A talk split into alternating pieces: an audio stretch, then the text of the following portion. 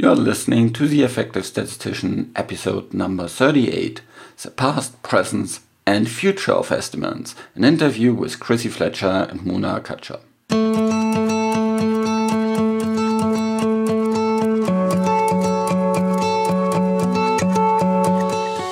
Welcome to The Effective Statistician with Alexander Schacht and Benjamin Piske, the weekly podcast for statisticians in the health sector designed to improve your leadership skills widen your business acumen, and enhance your efficiency.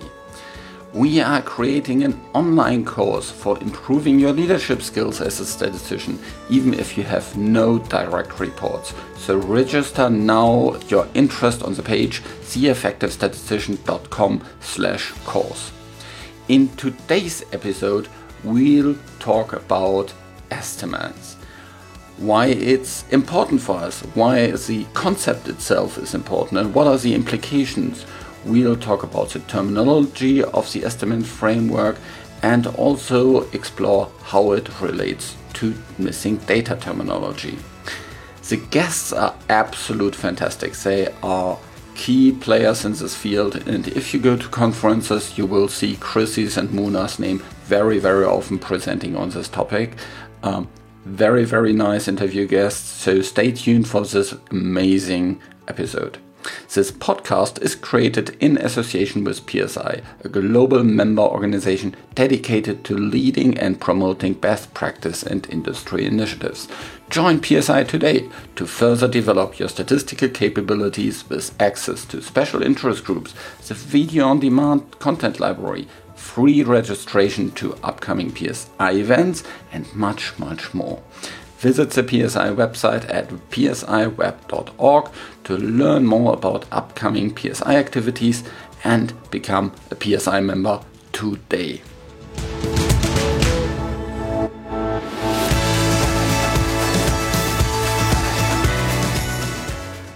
Welcome to another episode of The Effective Statistician. Uh, this is Alexander Schacht, and today I'm without my co-host Benjamin because his child is sick. So um, I'm alone here from uh, my side, but I have two very, very nice guests.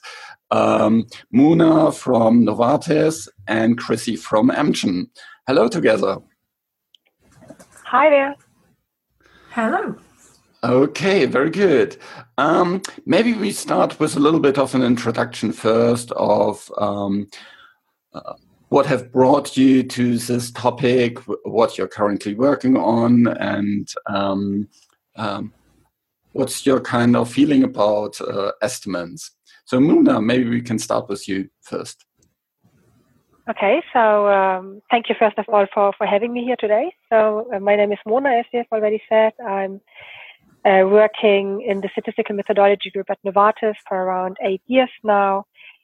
And regarding your question, what brought me to Estimand? So I think this is already going back like four to five years by now. So when the concept paper was published, 2014, I remember that my manager um, came to me and said, "You're our expert on missing data." So my PhD was on missing data, hence uh, somewhat of an expertise in that area.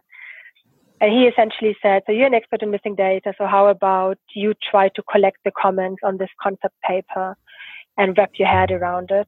And uh, well, admittedly, that was the very first time I heard about the word estimand per se. Um, but ever since, I, I, really enjoyed the topic. Um, I think very quickly we figured out that it's much broader than missing data. So it was brought to me as such, but uh, I think we all appreciate uh, by now that it's broader than that and yeah, I've been working on some aspects around it ever since. Currently, mostly around recurrent events and time to event estimand. So some consideration around that type of endpoint. Okay. So maybe I stop here. Okay, very good. So, Chrissie, what's your involvement with that? Hi, so I'm Chrissie Fletcher and I work at Amgen. Um, I'm a TA head in biostatistics for our non oncology disease areas. Um, I got involved in Estimands when we had the draft concept, and a few of us reached out and discussed with Rob Hemmings as the lead for the draft concept what were some of the challenges he was introducing or thinking about before he was submitting it to ICH. Um, so that was through the F- EFSPI and PSI regulatory committee. So we, we got involved quite early into some of some of the thinking processes behind the concept paper. And as I'm a member of the EFPIA uh, clinical development expert group, um, I was able to get involved and become one of the EFPIA uh, representatives on the ICH E9 working group. Um, and it's, I, it's, certainly been a journey that um, has been very interesting and challenging, and obviously still continues to this day. Okay, very good. Mouna, you mentioned already that you know you were put on this problem because of your experience with missing data. Um, but you mentioned that it's it's much broader than that. So so um, I know that this is the origin, but but why has it developed into something that is much broader than handling missing data? Yeah, that's a good question, actually. So um, I mean, I think from the background that I've heard from, from some of our regulatory con- uh, colleagues, but also internally of people who have been in industry for a bit longer, I think a lot of the challenges that led or that motivated the concept paper really stemmed from missing data problems. So sometimes you would have, let's say, submissions where we would choose a certain way of handling missing data. And then sometimes the regulatory agencies uh, would maybe disagree on that approach or would uh, prefer an alternative approach. And very often these discussions would happen uh, among statisticians, let's say. And in all that discussion, sometimes I believe it was maybe um, forgotten that we sometimes don't really ask ourselves very carefully why why are those data missing and is the fact that they are missing themselves already telling me something about either efficacy or safety of the drug so just as an example, so when I when I joined from a sort of academic head, let's say, when I joined the industry, uh, and I consulted on a couple of projects, it wouldn't even cross my mind to ask, are these data really missing, or are we just considering them not useful for this analysis? So take a diabetes drug, for example, where patients uh, are sort of observed over several weeks and some of them then start taking rescue medication when the HbA1c values are not well controlled. And I think the practice in the past was to disregard the data after intake of rescue, although we would sometimes collect that and then do something like last observation carried forward. Um, so I would only get into the problem once people talk about missing data and, and so on. But I think with this whole estimand discussion, it's becoming more clear that missing data is just one facet of that, but actually all types of data that are, let's say, tainted by either other medications or that where the patients are not fully following the protocol or they are dying, let's say, so the data doesn't exist. It's not missing. It simply doesn't exist. So all these things were sometimes put into one bucket, the missing data bucket, and we statisticians deal with it. And I think this whole estimand discussion has helped us now to take it back out of the bucket, let's say, to talk about it a bit more clearly. And sometimes the mere fact that a patient is not willing to take a drug for 12 weeks or 16 weeks is the key outcome itself. So the information is not missing, although the symptom score itself may be missing. Does that help clarifying? Yeah. Chrissie, do you want to add to that? Yeah, I mean, I, I think um, if you think of ICHE9, the, the key principle in ICHE9 is intention to treat. And those of us who understand E9 will say that intention to treat is all patients randomized and followed through to the outcome. And I think we, we seem to have maybe lost a little bit of that over, over many years, and that um, again, the missing data report from the NRC um, back in 2010 really emphasised the need to follow through on patients whether they were adhering or not to the treatment. And as Mouna says, we sort of handled um, issues with the data as, as though it was a statistical issue only. So Estimands is really taking us all back to square one is what is it we're trying to estimate? And, and that's that's the, the coin, the estimand. And I think it's making sure that if you do want to take a treatment policy perspective and follow patients after they've been randomized, then we need to make sure we try to minimize truly missing data but perhaps there are other clinical questions where we do actually want to know what happens to uh, the treatment effect for patients who can tolerate the treatment or do adhere to treatment. But that's a different estimate of our treatment effect.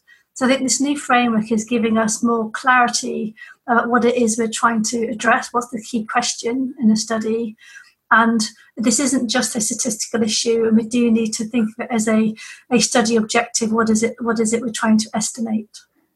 So uh, the if I understand it correctly, on the surface, it was some missing data problem, but actually by digging deeper, deeper into the, the actual problem, we identified that we don't have a missing data pro oh, we also have a missing data problem, but actually our problem is that we weren't clear on what we actually wanted to measure and what we actually, which objectives we actually wanted to answer.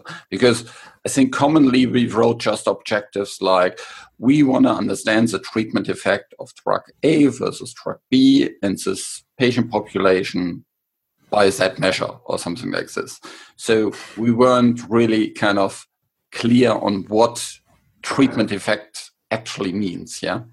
So if I can start, I think it's it's even got a bit worse than that. I think we've been calling things intention to treat in the protocol, but we actually are not taking an intention to treat approach. So we have wanted to say we're we're looking at the effect of a treatment. We're going to be looking at the full analysis set. But in our analysis methods, we actually haven't been applying the intention to treat principle. Okay. So what we have been calling an intention to treat estimate is actually not an intention to treat estimate because of the way we've handled data, not just missing data, but how we've handled patients who, for example, took rescue, or what happens to patients who discontinue. And all these all these different events matter in terms of what we're estimating. Mm-hmm. Okay.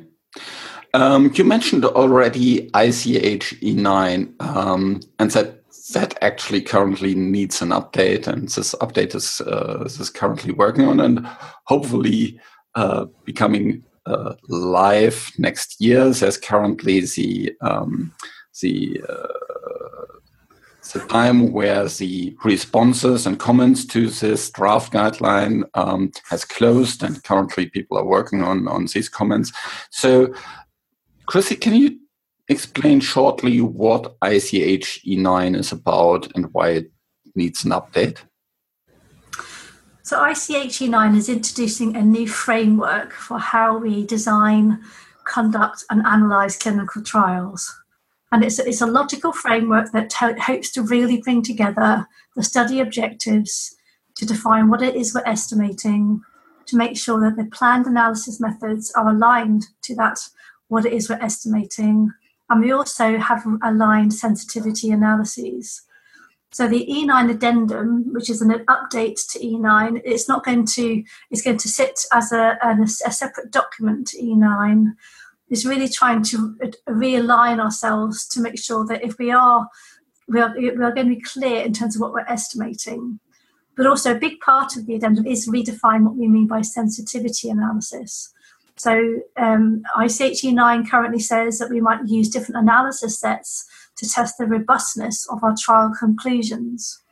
Well, if we take a diff- if we if we analyze our data and use different patient sets, that in the new framework is going to be a different treatment effect of interest, a different estimand.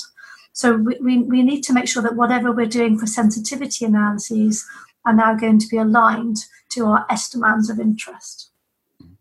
Yeah, and just for the listeners who are not uh, used to what ICH actually means, that is a, a regulatory consortium um, across the world um, that seeks to harmonize how um, regulatory submissions are done across the world. So Japan, US, um, Europe, but also lots of other regulators are uh, involved in that. Uh, and E9 specifically speaks about um, lots of these statistical problems uh, that we have. Um, so, so, we talked already a lot about estimands, um, and we we I think the the origin of this, uh, as we talked about, is this missing data, and we already talked about treatment policy and and maybe other aspects of that. Um, and if you look into the updates, there's uh, I think currently five different approaches mentioned to to these intercurrent events, which could be dropouts or could be rescue medication or these kind of things. But um, whenever we talk about as statisticians as um, about estimands, it seems to be very focused on this intercurrent event. But that's not the only key aspect of the, the estimand, isn't it? So the intercurrent event is, is one consideration. And we need to understand what intercurrent events are of interest for our study. But yes, that's one of at least four attributes that are going to be really important for an estimand. The other uh, attributes include the population. And the population means the target population that our label is hoping to achieve. We're also interested in the variable or the endpoint of interest. What is it we're going to be basing the treatment effect of interest on? We're also concerned also with the well, how are we going to summarise the treatment effect? And is that going to be some kind, for example, a difference in means between treatment groups or treatment regimens? So, all in all, there's a number of different attributes to an estimand, including the intercurrent events, and together these will make an estimand description. But this estimand description will, will hopefully enable all stakeholders, including regulators and payers and HTA agencies, to understand what it is we're estimating and how we're handling events that happen in trials in terms of that and how that leads to an estimate of our treatment effect.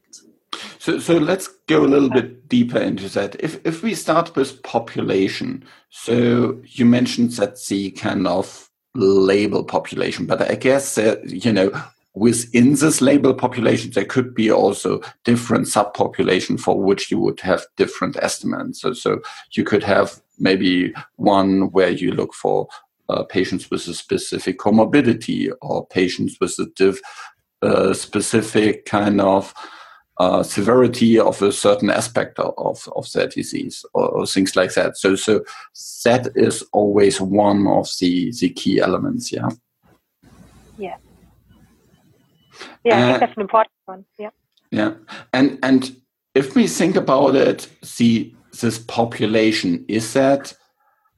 I think we often very much think from the inner exclusion criterion of, of the study that is it the study population or is it or are we more talking about the population in which these patients will be prescribed it is it's the latter it's our we're looking at the target population what are the patients we hope to treat and we hope that our study is representative of our target population through the inclusion exclusion criteria and of course once we've once we've recruited all our patients, we need to demonstrate that that trial population is actually representative of our target population. So if you don't have that, there will be some questions that you'll, you'll need to address. So, so imagine you have, let's say, um, a US population. This is maybe one target population, and then the next for the next regulator, it's maybe let's say Korea, and in Korea the patients are let's say on average 20 kilos lighter than in the US. So, um, and, and maybe weight actually plays an important role in your uh, as a treatment effect modifier. So, would you need to then kind of have different estimates for these different populations? I guess you could, right? I mean, if, if, if you were looking at a at a subgroup analysis where you're focusing more on, let's say, Asian uh, patients, then that is certainly still in the in the remit of, of what we do. And then actually by defining the population accordingly, which, as you said, may be implemented in terms of the analysis approach and statistics through a model that includes weight or, or another type of uh, surrogate for that. Mm. Uh, so I personally think that that's still uh, certainly possible. I don't know, Chrissie, would you agree? Yeah, it, com- it comes back to the design. I mean, we also now have ICHE 17, which is a multi regional clinical trial guideline. So, again, if your null hypothesis is that you have a consistent treatment effect across all, all the regions you're doing the study, then you're, you're assuming a common treatment effect. But if you don't have that and weight is going to be an issue, And if you haven't maybe stratified for weight, then you, you, you may have you know, some additional analyses to understand whether you do have a consistent effect between different regions. Mm. Uh, so it depends on what, what, how you design the study, whether that subpopulation is something that you do plan for. You may have a separate estimand specifically to look at Korea, for example, if that was of, of, of a question that you wanted your, your study to address. But the main thing is that you specify that up front and you don't wait for the planned methods of analysis to say that you actually want to look at a subgroup in South Korea or whatever it is. You mm-hmm. need to have it up front and aligned to the study objectives. Okay, okay, very good. Um, then the second point is we talk about the endpoint. Um, let's say you have um, a diabetes study, as you just mentioned, and we are looking into HbA1c. Would then we just say HbA1c is the endpoint, or how, how would that look like? So I guess it would depend on on your aim, let's say. So let, let, let's look at HbA1c at the endpoint, together with the fact that many patients may take rescue medication. So some people may argue the mere fact that you require rescue medication is a sign for lack of efficacy. So it is a failure to the initially randomized treatment. And you could even think about defining the composite endpoint where you require a certain improvement in terms of HbA1c. And in addition, you have to stay on treatment at least for a certain duration. At the end, diabetes is a chronic disease. You want patients to be on treatment for far longer than 12, 24 uh, weeks, right? And I think this whole um, the the whole Estimand discussion, at least in my mind, has also helped in phrasing the endpoint in a more clear and transparent way. So sometimes, for example, you would read our endpoint is HbA1c, and then in the missing data handling section, you read we do non-responder imputation for patients that take rescue. So really the endpoint is a composite endpoint where you require a certain improvement on, on HbA1c and you have to stay on treatment. But in the past, sometimes by saying these are in separate section of the protocol, you actually have to look at different places to really know how to interpret the treatment effect estimate that you get at the end. Um, so the endpoint also is affected by intercurrent events in, in certain settings. Okay, so so these four different aspects that we are currently talking about, they are somehow related to each other. They they can't kind yeah. of you can very often if you change one, you also change something else. Exactly. Yeah. Okay. So coming back maybe briefly to a point that you said earlier, that a lot of statisticians when they talk about estimands mostly focus on intercurrent events. So I think in a way that's a that's almost a good thing because really that I think a lot of the discussions around Estimand boil down to how do we account or how do we capture these intercurrent events, which themselves show us a different perspective on the treatment effect. And they can impact the population, they can impact the endpoint, they can impact the summary measure or the inter- like how to account for intercurrent events themselves. So, um, given that in the past we have already focused quite a bit, or that's normal, or it, it comes normal to us to focus on population, endpoint, and summary measure. The focus on intercurrent events is actually, I guess, the good new thing with this estimand framework. Chrissie, do you want to add to that? Yeah, and I think the other the other thing that the Estimand discussion is now bringing out is: Are we being clear on what is what are the treatments that we're comparing? Um, some trials, um, all patients are on a background therapy. Um, it may be truly placebo controlled in naive patients. You may have a, a, more complex study where patients are randomized in oncology, they have some kind of induction therapy and move on to consolidation therapy. Well, in all these different scenarios, I think another sort of highlight to me is making sure that we're being clear on what it is we're comparing between. So is it just a placebo versus a new active? Or is it standard of care plus new versus standard of care plus placebo? And I think over time we've lost in some way what is it, how we label some of our treatment regimens in our studies. So the estimands will also now make it clearer in terms of what is it we're comparing against and at what point we're comparing those treatments. Um, the different strategies to handling intercurrent events uh, are also enabling us to take different approaches. So you're not just taking the same approach for all intercurrent events. Um, there's lots more flexibility allowed uh, in terms of how you want to handle each intercurrent event. But again, the challenge will be is uh, coming up with a very nice Estimand description, but also being able to then use appropriate methods to estimate that estimand. Mm. And as, as anything we know, statisticians, uh, there's a number of methods we can use, but what's the most unbiased method? What's going to be the most appropriate method? And what assumptions are being made? And actually, how can I then verify those assumptions by doing different analyses as, as, as part of my sensitivity analyses to check that I'm still aligned and I actually do generate a robust estimate at the end of the day. Yeah, I think the this term bias, I think, is a really important one because it also helps us to think about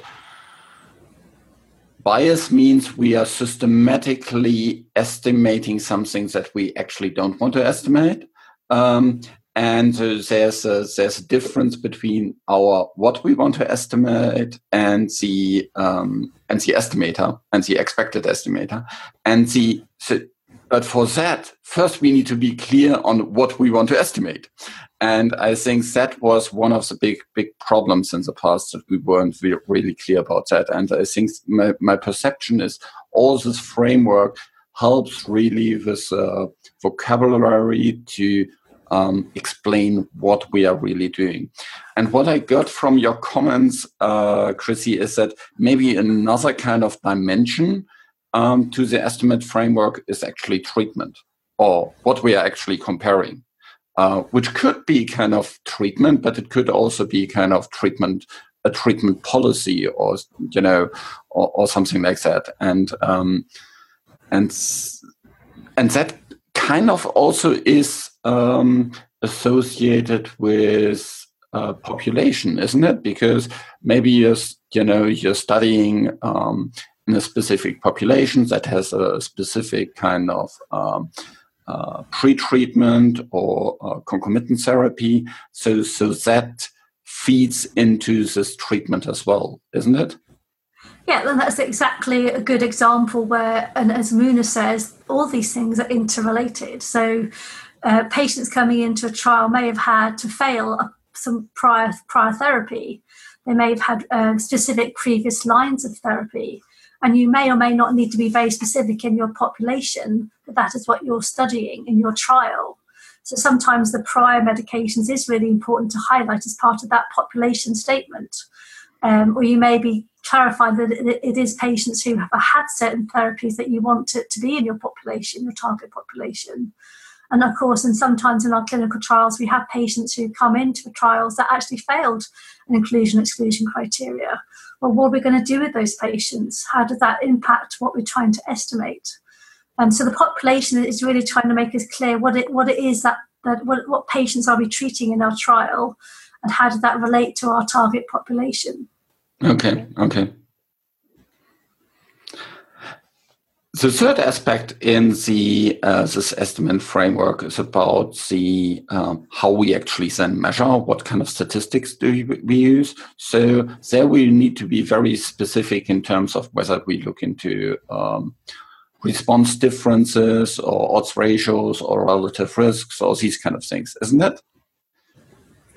That's correct. So it's, it's we call it the um, summary measure, and um, it is what it is we're going to be using to differentiate the treatment effects.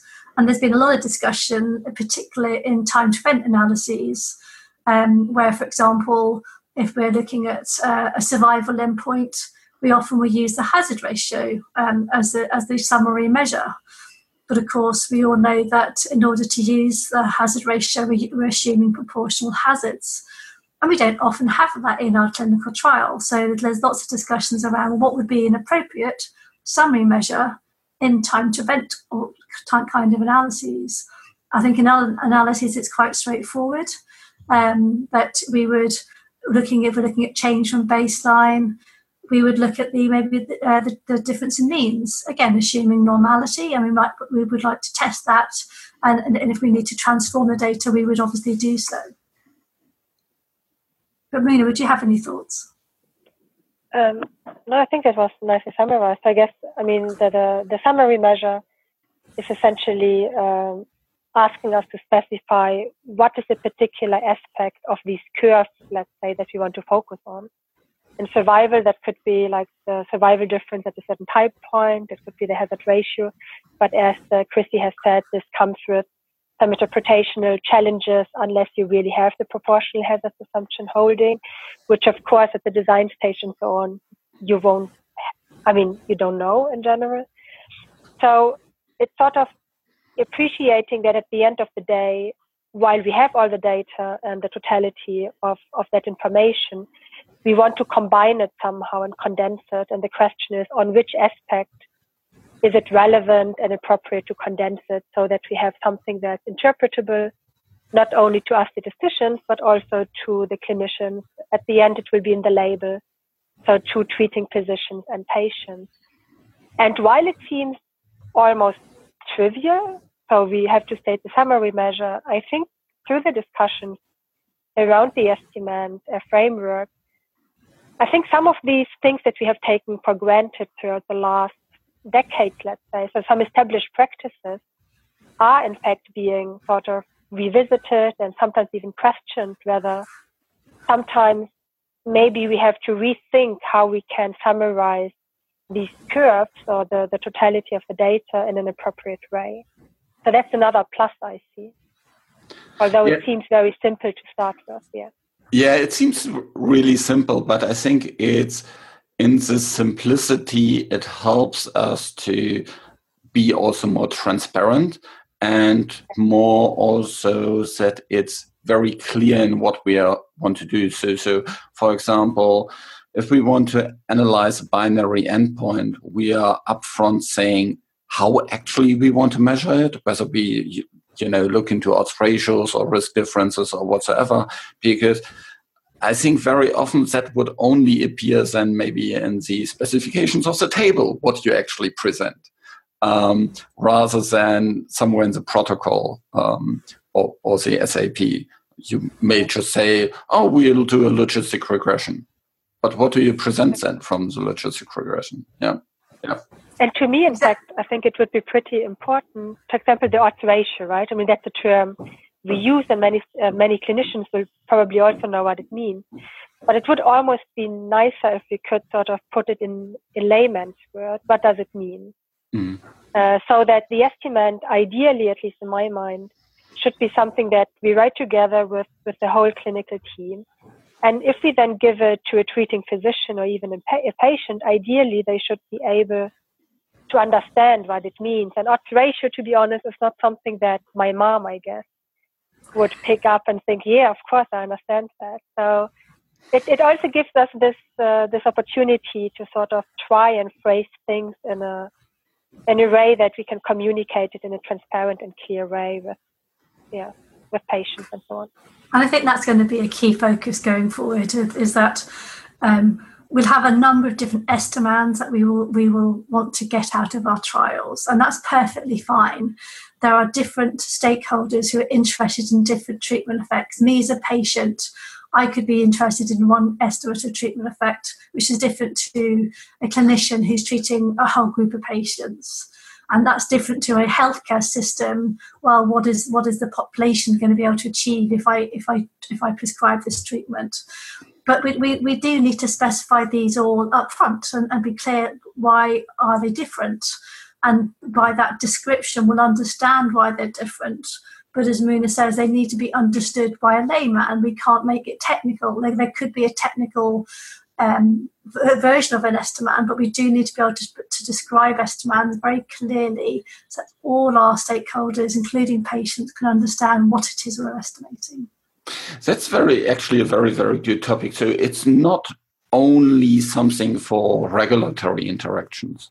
It's much broader than that. So so it's it basically forms the basis that we can communicate with many many uh, stakeholders. You mentioned uh, prescribing physicians, patients, um, payers, you know, insurance companies or uh, government agencies that, that uh, inform payers on a national level. So it really affects everything in, in our industry.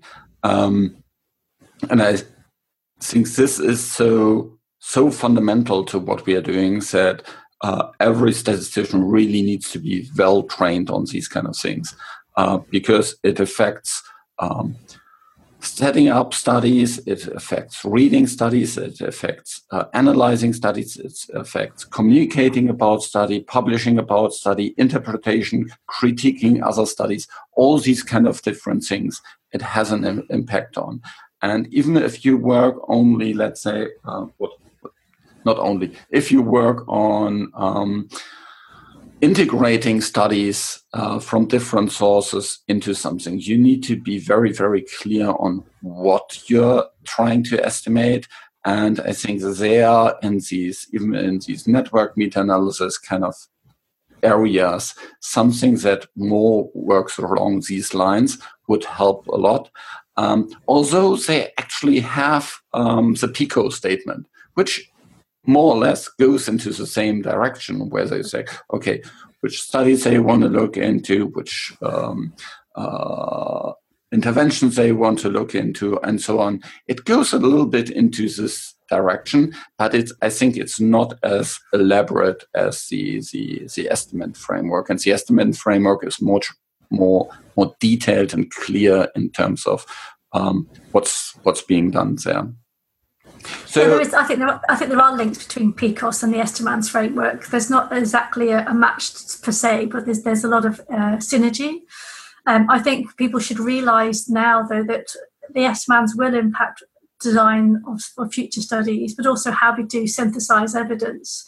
But we've had that problem now that where people are calling a intention to treat estimate and, and, merging it with other intention to treat estimates across studies when actually we don't really know and unless you go in, deep into the methods, how was the estimate of treatment effect actually derived? So I think we've, we've been using labels a lot, but now we're going to we, we need the statistical community to actually be to look into the details. What is what is it that for that particular trial is published? How was the treatment effect derived?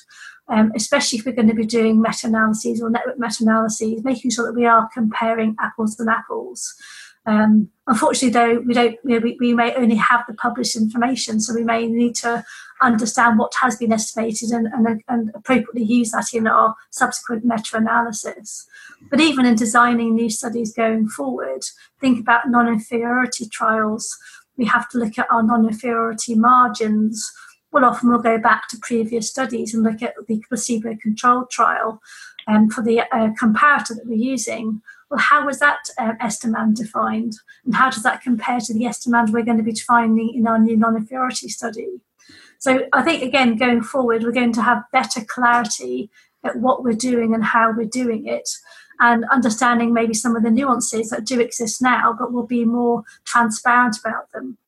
Yeah, and I think it gives us the opportunity to um, interact much more meaningful or more meaningful with our non-statistical colleagues, be it on the regulatory side or on the medical side or, or the medical writing side or whatsoever, because um, now we can pull it out of the uh, stats own section and really put it where it belongs into the uh, objectives, into the uh, discussion part of, of papers and, and speaks there about it and not just have it labeled as that's the stats part and the statisticians talk to the other statisticians about it.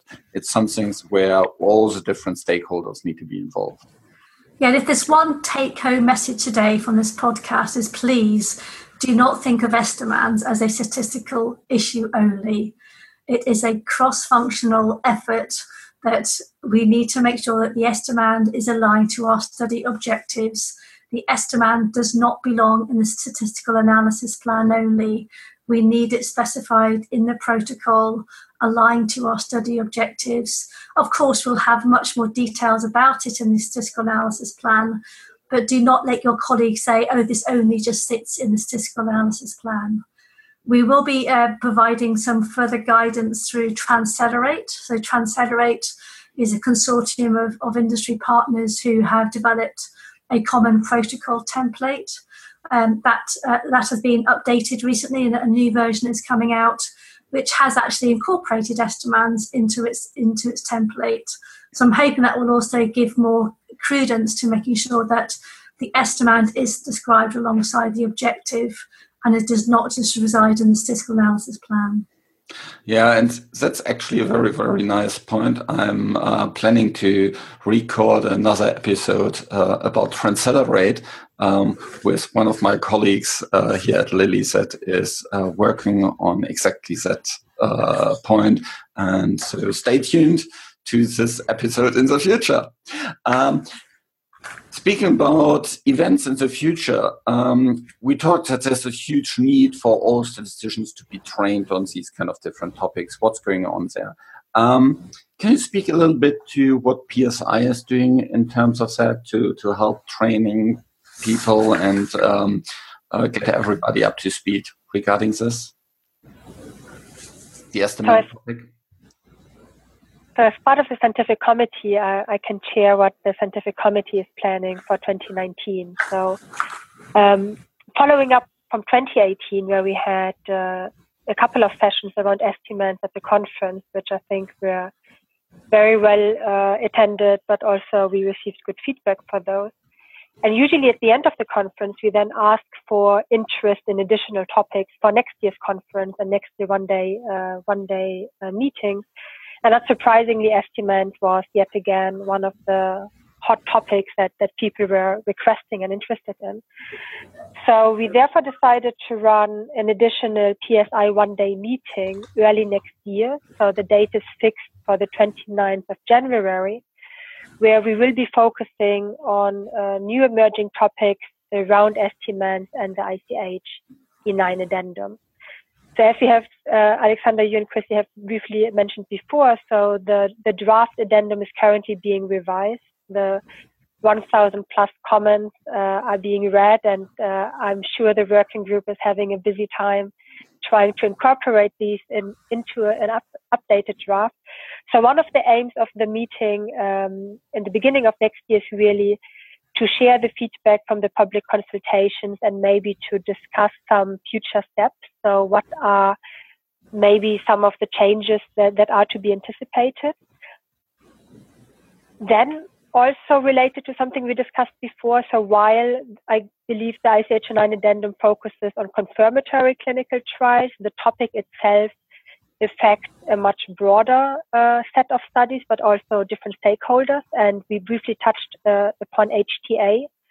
So HTA considerations will also be covered at this one day meeting. So we will have Anja Schiel from the Norwegian Medicines Agency who will talk about the uh, link between estimands and, and HTA considerations.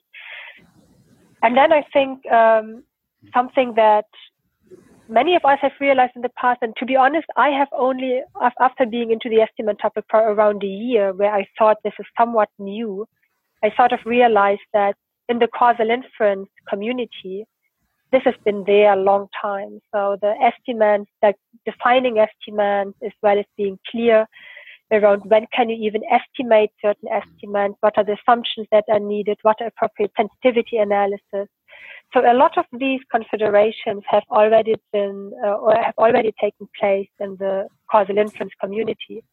So not surprisingly, there's a lot to be learned from that community as well. And therefore, an additional aspect of this one day meeting will be around causal inference and how that fits with estimands in clinical trials. We will, of course, have some case studies being presented that are at that interface. Um, and yeah, I think it promises to be a very interesting day. So that is certainly one activity of the PSI. And then there will be sessions at the PSI conference. So the next year's conference, as you all know, is the beginning of June, I believe, in, in London. So there will also be case studies uh, hopefully being presented.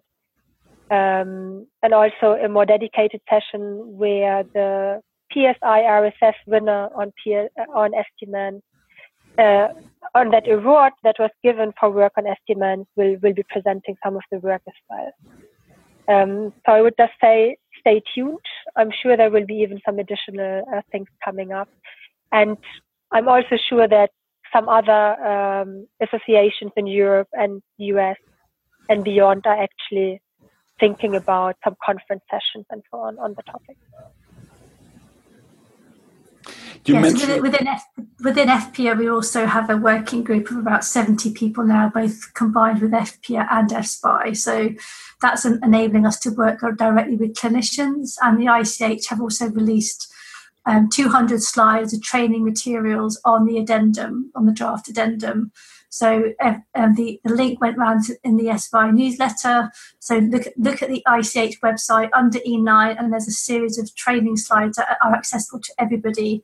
And I would encourage everyone to use those within your companies to cross to train cross-functionally um, the topic of Estimands. Very good. And the links to these kind of different things will also be in the show notes. So just go to the theeffectivestatistician.com, check out this uh, uh, episode, which will be called The Past, Present, and Future of Estimands. and uh, there you will find the link to the um, PSI one day event uh, at IQVIA in the UK um, end of January um, as well as uh, other documents that, that we mentioned today. So thanks so much, uh, Chrissie and Mouna, for this very, very nice interview on this super relevant and hot topic at the moment. And um, hope you enjoyed this show. If you have any kind of uh, suggestions for future um, topics you would like to learn about, uh, if you have suggestions on how to improve this overall podcast, please let me know. Just go to theeffectivestatistician.com and leave a comment there. So, with that, thanks so much to Mouna and Chrissie. Thank, Thank you, you. Have a nice day. Bye bye. This show was created in association with PSI. Thanks for listening. Please visit theeffectivestatistician.com to find the show notes and learn more about our podcast to boost your career as a statistician in the health sector. If you enjoyed the show, please tell your colleagues about it.